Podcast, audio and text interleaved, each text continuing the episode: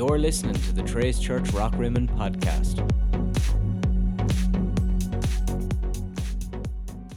So there was a guy named Joe, and he had a roommate named Jamie, and his mom was always curious about this roommate situation. Never knew it's like, is there more to this than what you guys are telling me? And Joe's like, Mom, I'm telling you, we're just roommates. There's no hanky panky going on. Does anybody use that word? Those words anymore? Hanky panky. It's just me. I'm aging myself, and so there's no hanky panky going on, Mom. And to make you just feel reassured, hey, let's have you over for dinner this coming weekend. And so his mom said, Great. So his mom comes for dinner, and they have a great time and a great dinner, and then she leaves and goes home. And not too long after that, Jamie comes up to Joe and says, Joe, like, the gravy ladle's missing, and I don't know how to say this to you, but I think your mom took it. And Joe's like, man, why? Like, my mom is one of the most honest people I know. It couldn't have been my mom. But nonetheless, Joe said, okay, I'll, I'll send her an email. I don't really know how to approach this with her. It's going to be sensitive, so let me send her an email. So Joe sent his mom an email, and it went something like this Hey, mom, I'm not saying you did take the gravy ladle, and I'm not saying you didn't take the gravy ladle. I'm just letting you know the gravy ladle is missing, and I'm just wondering if you can help me out.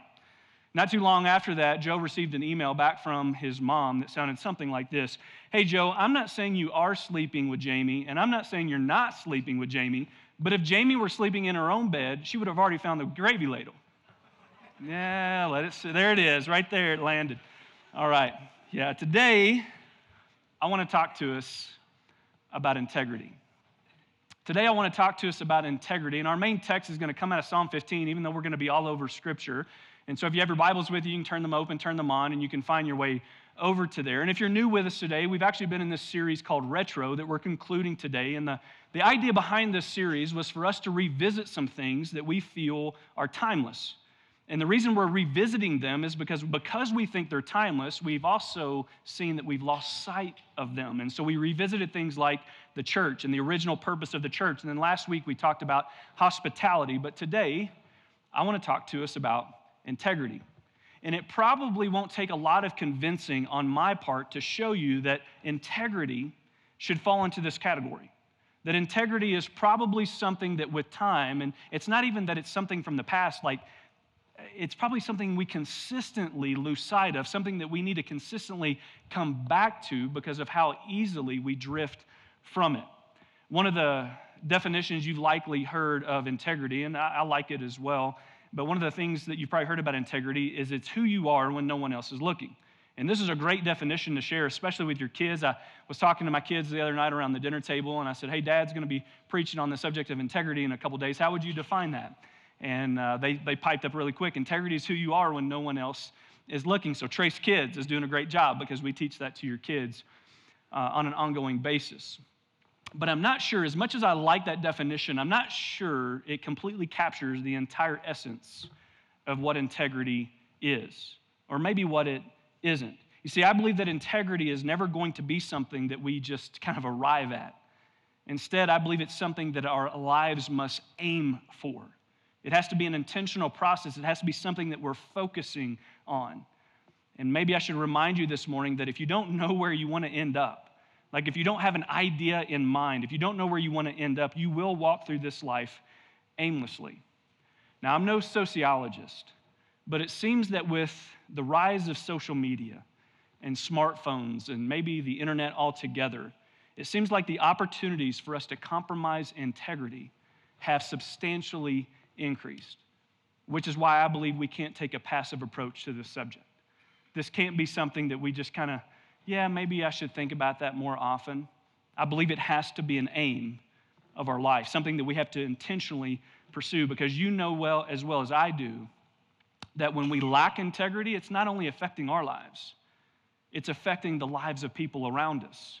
And people who lack integrity, man, it has a tendency to put us in a position at times, and you probably know this if you're thinking of somebody that you're just not sure if you know if you can trust them. You almost feel unsafe around them. There's something about dishonesty, which is an aspect, not the only aspect, but an aspect of integrity that we often feel when it's not present. And guys, if we do take a passive approach to this, if you take a passive approach to this, I think you're going to fall flat on your face every single time. And so let me add a word, a couple words of emphasis here uh, before we dive into the text. Here's the first thing that I would tell you it's because of a lack of integrity that I think people are leaving the church. Many of you, and most of you, are probably old enough, you've lived enough life to know that there have been people in my position that have compromised their integrity in great ways, in major ways. And it's why a lot of people will leave the church. They'll point to that particular person, a pastor, and say, See, it's all a bunch of nonsense. That's why I'm not coming back. That's why I'm done with the church.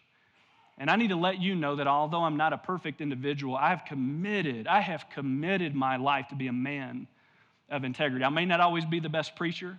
You're going to find other churches that probably have a lot better preachers than me, better pastors. But I promise you, as your pastor, I'm committing my life. And if you talk to the people who know me well, they would tell you, i have committed my life to being a man of integrity. I take this seriously because I know that people will leave the church. They shouldn't, but they'll even give up on Jesus because of the decisions that I make. Friends, it's because of a lack of integrity that marriages fall apart, that friendships fall apart. It's because of a lack of integrity that we don't trust our politicians today. Maybe you don't trust people altogether. It's hard for us to even trust the information that we're receiving through media and through different news sources because of a lack of integrity. So maybe we could all conclude to at least some extent that it's a lack of integrity that is breaking down the moral fabric of our society. And so, is this a subject that we need to spend some time on? Absolutely. And so, I'm not here to coddle your ears today. I just need to let you know that I'm here to get in your face a little bit and get in my face a little bit. Because when it comes to this subject, I believe it's incredibly important.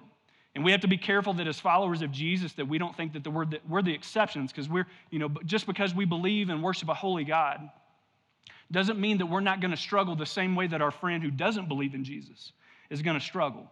We're going to be tempted just the same. And so even though we shouldn't see ourselves as the exception, we should see ourselves as the example because I believe Jesus is urging us to be the example. This world needs more examples. It doesn't need more information.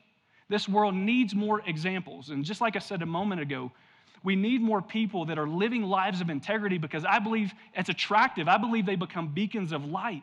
I bet you're like me when you think about, man, some of the people that have probably been monumental in your life, that have been the best encouragers, that have modeled something for you that is different than what you see in the world. I bet one of the number one attributes that you could probably point to is that they were a man or a woman of integrity. Integrity is attractive.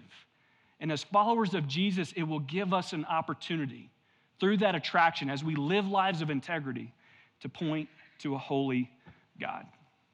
I've done my fair share of marriage counseling over the years, and I have seen marriages overcome incredible odds. And if I'm being honest with you today, I'm kind of embarrassed to admit this, uh, but oftentimes, even when I'm like, man, this marriage has no hope, that sounds horrible, doesn't it, coming from a pastor?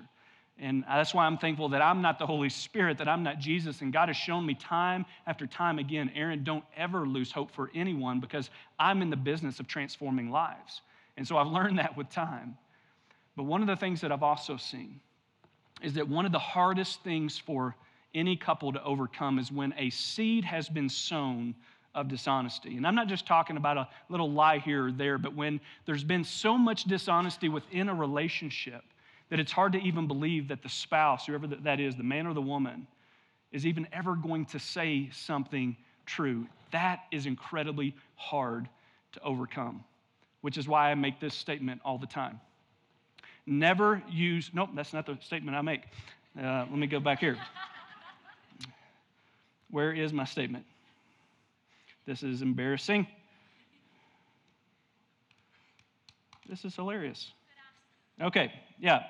Anyway, that's a good statement too. All right, never use past failures to interpret your future effectiveness. But here's the statement, I don't, it's somewhere on there. Here's the statement that I often make is um, the best thing that you can contribute to any relationship is honesty.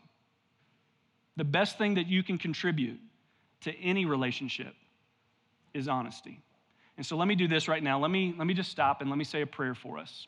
And then we're going to jump into the text and we're going to look at Psalm 15 and we're going to look what the Psalm David, the psalmist David says about the subject of integrity. Let me pray. Father, as we approach your word this morning, God, I pray that you would guide us, that you would give us what we need to hear, because everybody might need to hear something different this morning. And so, God, I pray that you would, you would guide us where we need to be, you would guide us where you want us to go, because ultimately, when it comes to the subject of integrity, all of us have likely drifted at times. If not, we're in, this, we're in a place, in a space right now where we feel compromised.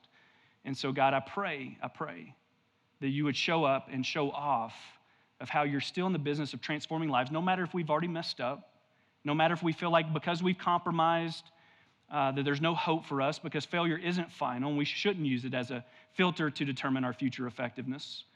And so, God, I pray that you would just give us ears to hear this morning, and I pray this in Jesus' name. Amen. Let's jump into Psalm 15. And what I'm going to do is I'm going to read this entire passage, uh, and then we're going to break it down bit, bit by bit to build a framework of what it means to be a person of integrity. Here's how it begins Lord, who may dwell in your sacred tent?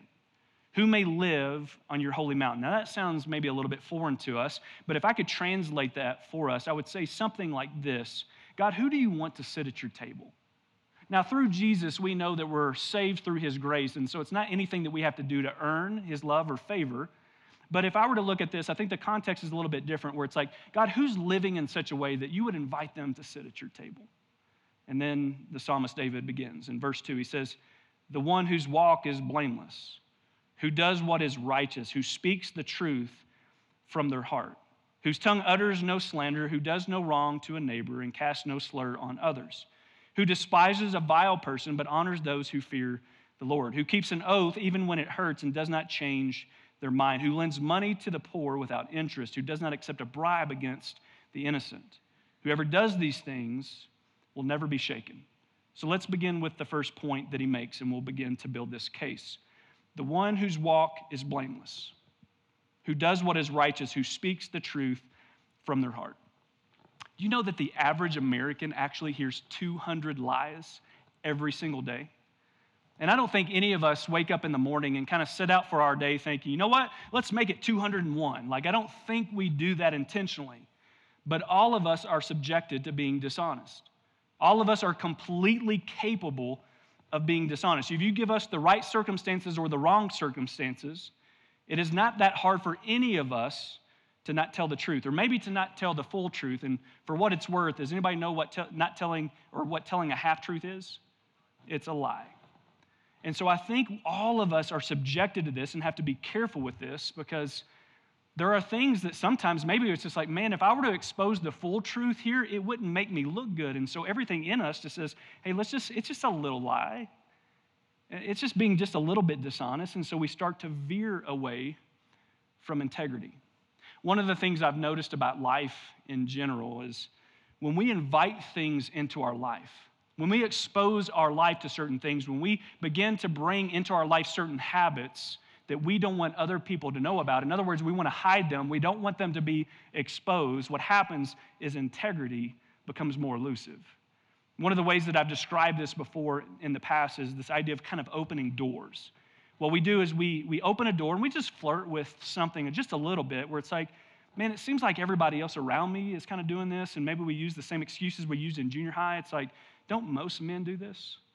Don't most women do this? And so we crack a door, whatever that door is, but what we fail to realize sometimes is when we crack a door that the our Heavenly Father is trying to stay closed, trying to keep closed, trying to seal closed, when we crack that door, our enemy sticks his foot in it, and it's called a stronghold. It can become a stronghold.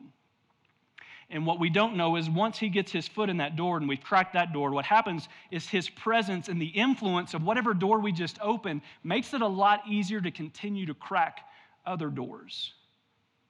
And with time, this begins to influence us, and we allow things into our life that we don't want exposed. And then we have to put on this facade and we have to pretend that something is not happening that's probably happening, and then we have to lie to cover it up. And integrity becomes more and more elusive. One of the things, Julie, you're probably seeing now that I'm now catching up to where my notes were earlier. This amazing statement, really quick, that I was going to make. Your greatest contribution to any relationship is honesty. I completely got my notes wrong there. And so let me just say it and just give me one of those tasty thoughts like, mm, your greatest contribution to any relationship is honesty. Thank you. Just, yeah, your pastor needs some charity this morning. Completely skipped over a whole section of my notes. Guys, this is so important because when trust goes, listen to me, love goes. when trust goes, love goes, but when, when trust grows, love grows. Not too long ago, I was talking with a group of people about the importance of being honest, just telling the truth. And I was talking with this group of people, as guys and gals, and not too long after that, one of the guys that was in this group, he came back and told me this later. He found himself at the DMV. And while he was, while he was at the DMV, um, they asked him a question. He was there to renew a license, an out of state license plate. And I don't know if you know this, but like if you wait too long, if you move from out of state, if you wait too long, you're penalized. You have to pay a fine. And so they asked him, Hey, have you been, and I can't remember exact time frame, but let's just say it was nine days. Have you been in this state longer than 90 days? And they didn't know one way or another. And he had been. But inside of him, it's like, I can easily just say, No, I haven't been here 90 days so that he can avoid paying that fine. And he told me, He said, I probably would have been dishonest if you wouldn't have had that conversation with me about being a truth teller. Guys, sometimes we just need to be reminded, don't we? Sometimes we need to be reminded more than we need to be taught. Let me remind you of what Solomon says in Proverbs 12. He says, The Lord detests, detests lying lips, but he delights in those who tell the truth. Let's pick up in verse 3. A person of integrity is someone whose tongue utters no slander, who does no wrong to a neighbor, and casts no slur on others. You've likely heard it said that those who gossip to you will also gossip about you. And I've lived enough life up till now to probably examine and, and say that, yeah, that's probably a true statement. But one of the things that I think we fail to look at, and the part of gossip that we don't spend enough time talking about, is the passive part. In other words, when you're on the other end of someone gossiping to you about someone else, as followers of Jesus, it's not just our job to, to bridle our tongue and not to gossip about others, but it's to put an end to it when we're on the receiving end of it. So when someone is gossiping to you about someone else, maybe for those of you that are a little bit more bold in the room, you just step up and say, you know what, I'm not comfortable talking about them right now because they're not in this room with us. Now, I know not everybody in here is probably that bold, and so maybe you could counteract their negative gossip with a positive comment about the person they're talking about. So let's just say it's Tom. And as they're saying something negative about Tom, you could always say, you know what, I think Tom's awesome. You know, you know what I love about Tom? Think he's got great teeth. You know, something. You bring, make it up, whatever it is, because it's not going to take much for them to realize, like, oh, oh, yeah, maybe what I am saying is negative. Because sometimes you just need to be reminded. You just need to be reminded more than you need to be taught. Reminds me of a lady named Ruby who lived in a small city and she was a part of a small Baptist church. And she got the reputation really quick of being someone who gossips about other people. And so people learn it's like, man, don't tell Ruby anything unless you want that to be shared with the whole town. And so one day, Ruby was up really early in the morning and heading to work, and she saw Tom, the guy with the good teeth. Tom, uh, she saw Tom um, at the bar, uh, saw his truck parked outside of the local bar, 6 a.m. in the morning. And so Ruby concluded, well, man, if Tom's truck is parked outside of the, bo- the bar at 6 a.m., then Tom's an alcoholic, right? And so she goes and tells everyone that this guy, Tom, is an alcoholic. She tells everybody at church, she tells everybody in the city, and it finally gets back to Tom. And some of Tom's friends say, Man, what are you going to do about this? Like, she's been slandering your name, telling everybody you're an alcoholic. Are you going to give her a piece of your mind? And he said, No, I'm just going to park my truck outside her house all night long.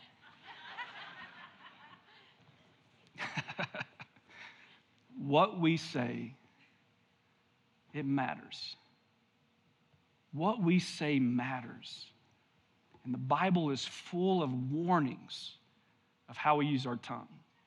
Let me give you three examples from three different people, and I want you to pay attention to the narrative that's being built. In Proverbs 18, Solomon says, The tongue, it can bring death or life. Those who love to talk will reap the consequences. In 1 Peter 3, Peter says, Whoever would love life and see good days must keep their tongue from evil and their lips from deceitful speech. In Matthew 15, Jesus says, What goes into someone's mouth does not defile them, but what comes out of their mouth, that is what defiles them. You see, there's something about what we allow to come out of our mouth that shapes who we are and what others think of us. And maybe the best way I've ever heard it said is this Your mouth is your heart's microphone.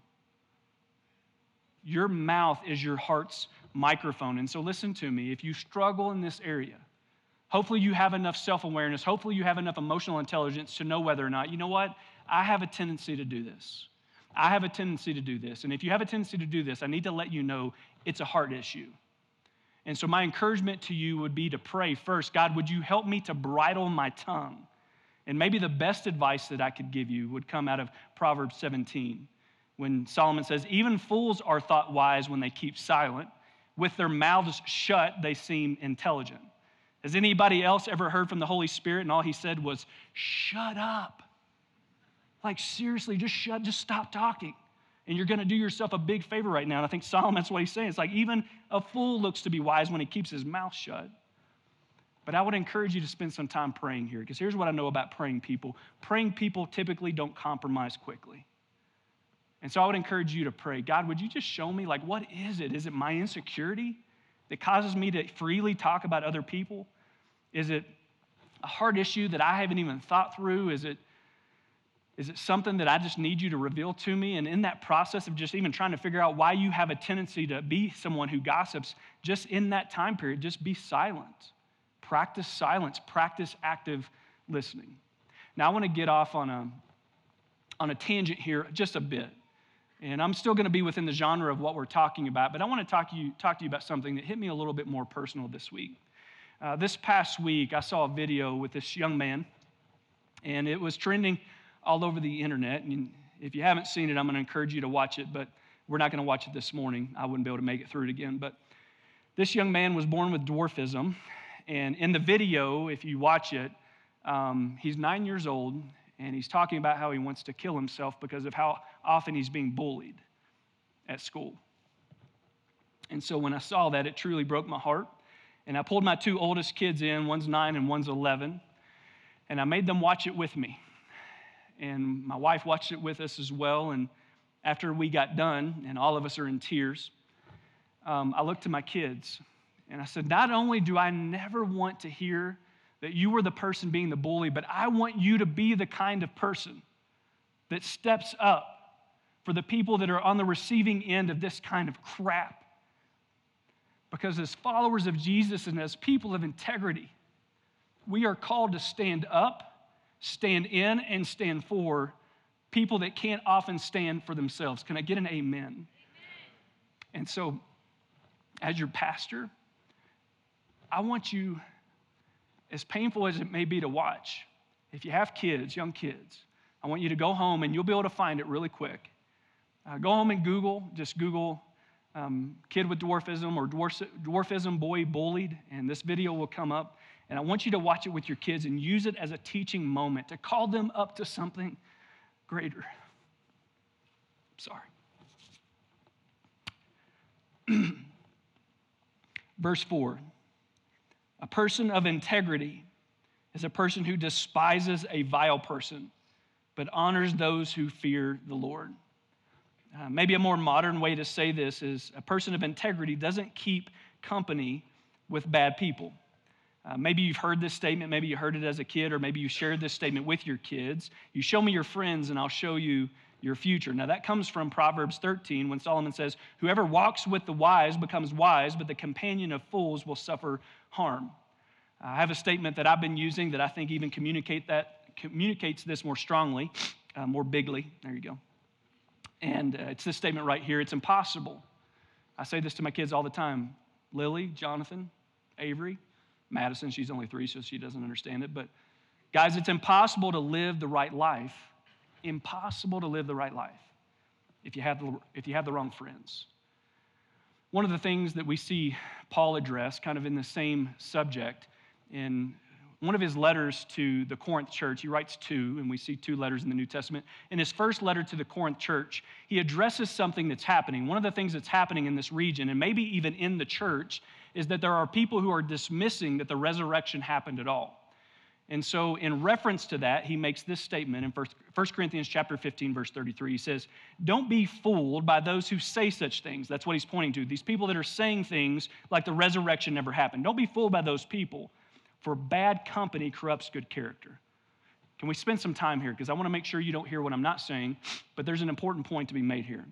Paul's saying, I'd be careful not to surround your life with people who don't believe the resurrection happened, especially people who are telling you and trying to convince you that it didn't happen. Now, I'm never going to be that guy, and I'm never going to be a, that pastor even that tells you that you shouldn't have friends that don't know Jesus, because I think you should.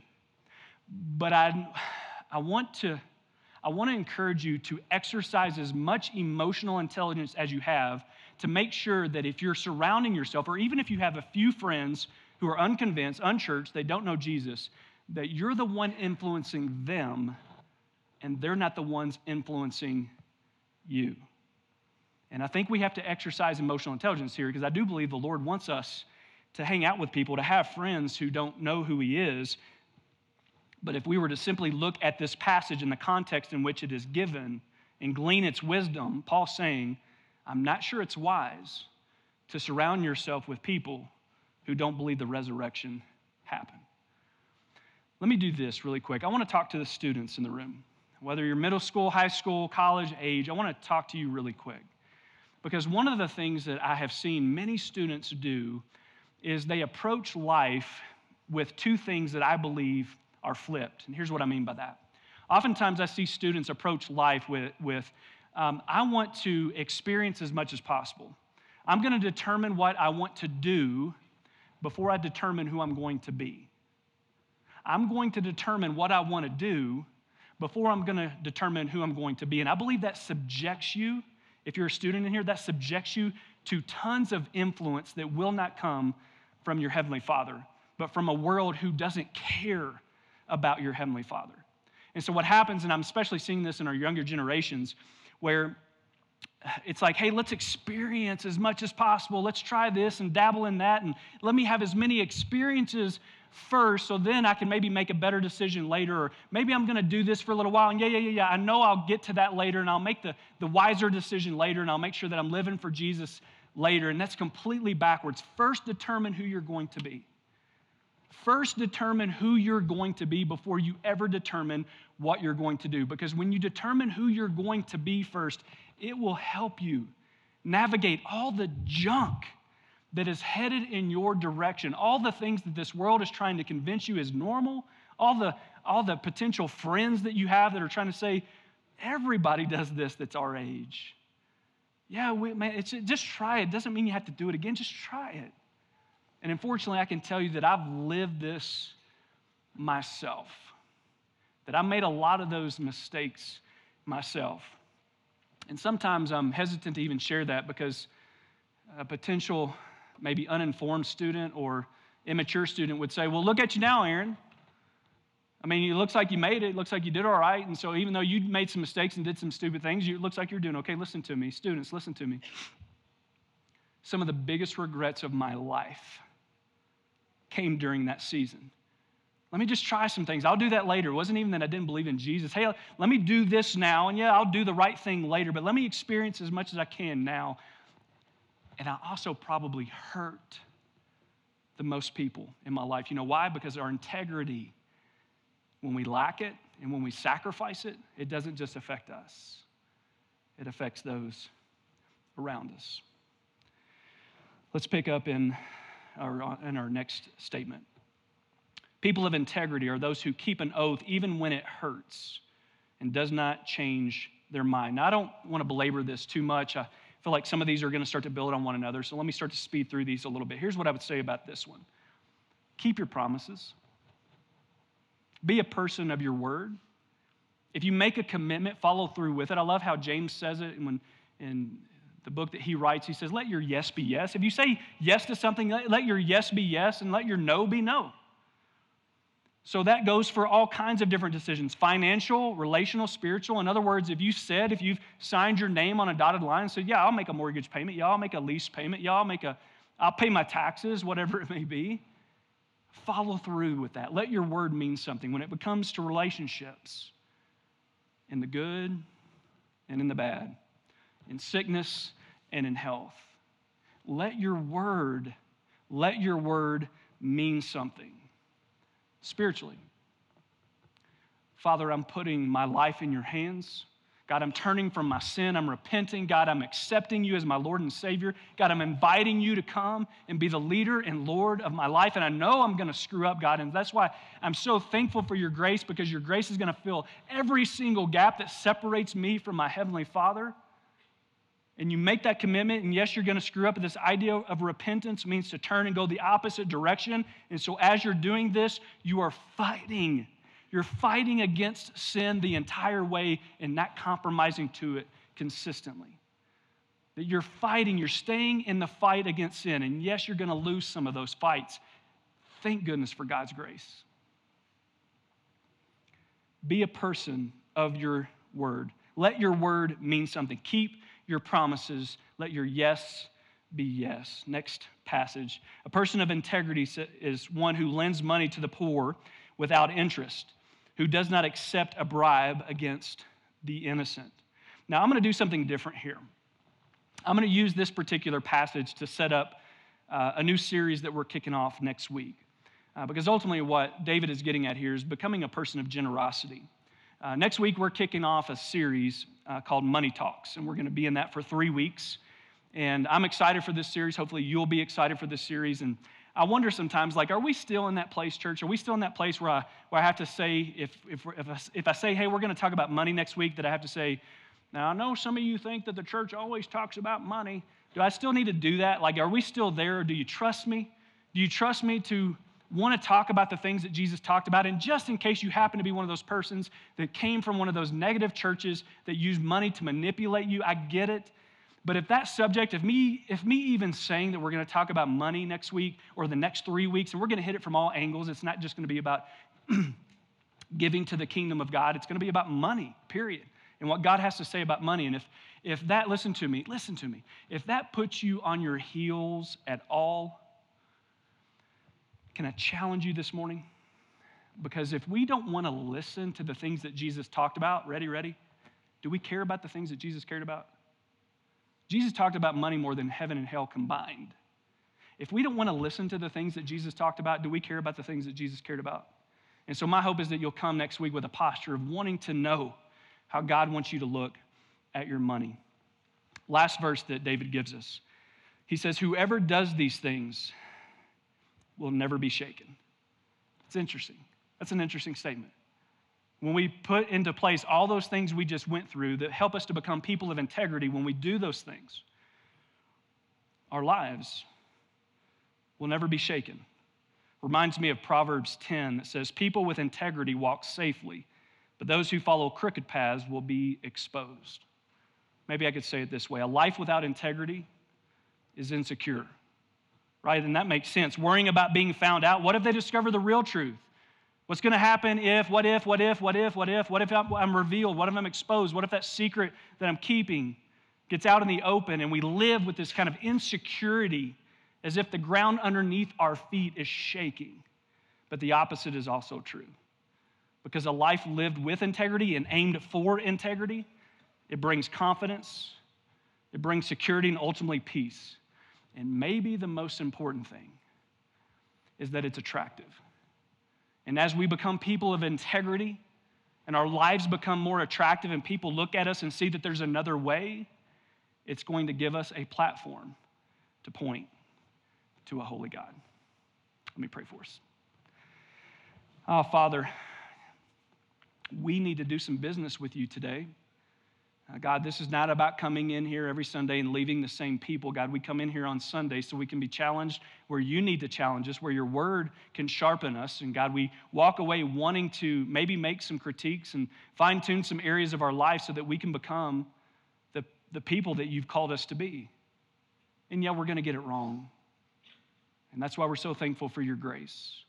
But never let that be a dismissive posture within us, which is, well, you know, everybody's going to screw up at this, so I guess I shouldn't pay that much attention to it. Father, help us to be different. Help us to be men and women of integrity. And as our lives become more attractive, remind us that that's an opportunity to point to you, our holy God. We pray this in Jesus' name. Amen. We're going to transition into a time of response right now. And if you're new here, we do this every week at Trace. And one of the number one things that we do during this time is we celebrate with something called communion. Now, if you're here and you're not a follower of Jesus, if you've never made that commitment, we're, we're incredibly grateful you're here. Uh, but this is something for those of us that have already made that decision. And so, what we're going to do is we go to one of these tables where you see a cross, and we take a cracker that represents the broken body of Jesus that was broken for you, and we dip it in a cup of juice that represents his blood that was spilled out for you. And because of his blood that was spilled, your sins can be forgiven. And so if you're here today and you've never yet made that decision, it's the number one thing, it's the number one decision you'll ever make in your life. And the easiest way to get that conversation started with us is to fill out the connection card in front of you and just let yourself be known and say, I'd like to talk about this. We want to talk to you about it. But today we're going to do it different as we've been doing it uh, throughout this series. Uh, don't take it immediately. As you dip the cracker into the juice, would you bring it back to your chair with you? And we're going to take it together as a church family. Now, for those of you um, that this message is kind of like it's, it's maybe opening a wound a little bit, maybe it's scratching on something that you know you've already needed to pay more attention to, would you just give God some space right now? Would you give God some space to point out and to convict you potentially, to, to draw you and to move you in a better direction, but also in the process of that, if you don't know your Heavenly Father that well, remember that He does not lead with guilt, He leads with grace. And so keep that in mind. And for those of you that maybe need to get something off your chest, feel free to go back to one of our prayer tables. You can write out maybe a confession when it comes to the subject of integrity, or maybe just, a, just something you, you need some help with. And we'd love to carry burdens with you through prayer. It's one of our one of the best ways that we can help carry burdens with you is through the power of prayer. So I'm going to pray for us right now, and then I'll encourage you to go to the tables, grab it, come back to your seat. We're going to take it together. And our worship team is going to lead us through one more song, one of my favorite songs right now. So make sure you don't leave. Let me pray. Father, we lose sight of so many things. We're busy people. We all have full schedules. We have kids to keep up with. And maybe that keeps us at times from paying attention to things that we should never lose sight of. I definitely believe integrity is one of those, but even above that is the cross. It's the sacrifice that Jesus gave on our behalf. The fact that one day our eyes will close for the last time, that's something we all have in common. And when they do, they will either open in eternity or they won't. And so this is a big deal. So, Father, remind us of what you, more actually, remind us of what Jesus had to go through so that gap between us and you could be filled and that we could receive the gift of eternal life. So, God, in this response time, would you move? Let this be a thin space between us and you. Pray this in Christ's name. Amen. Feel free to respond.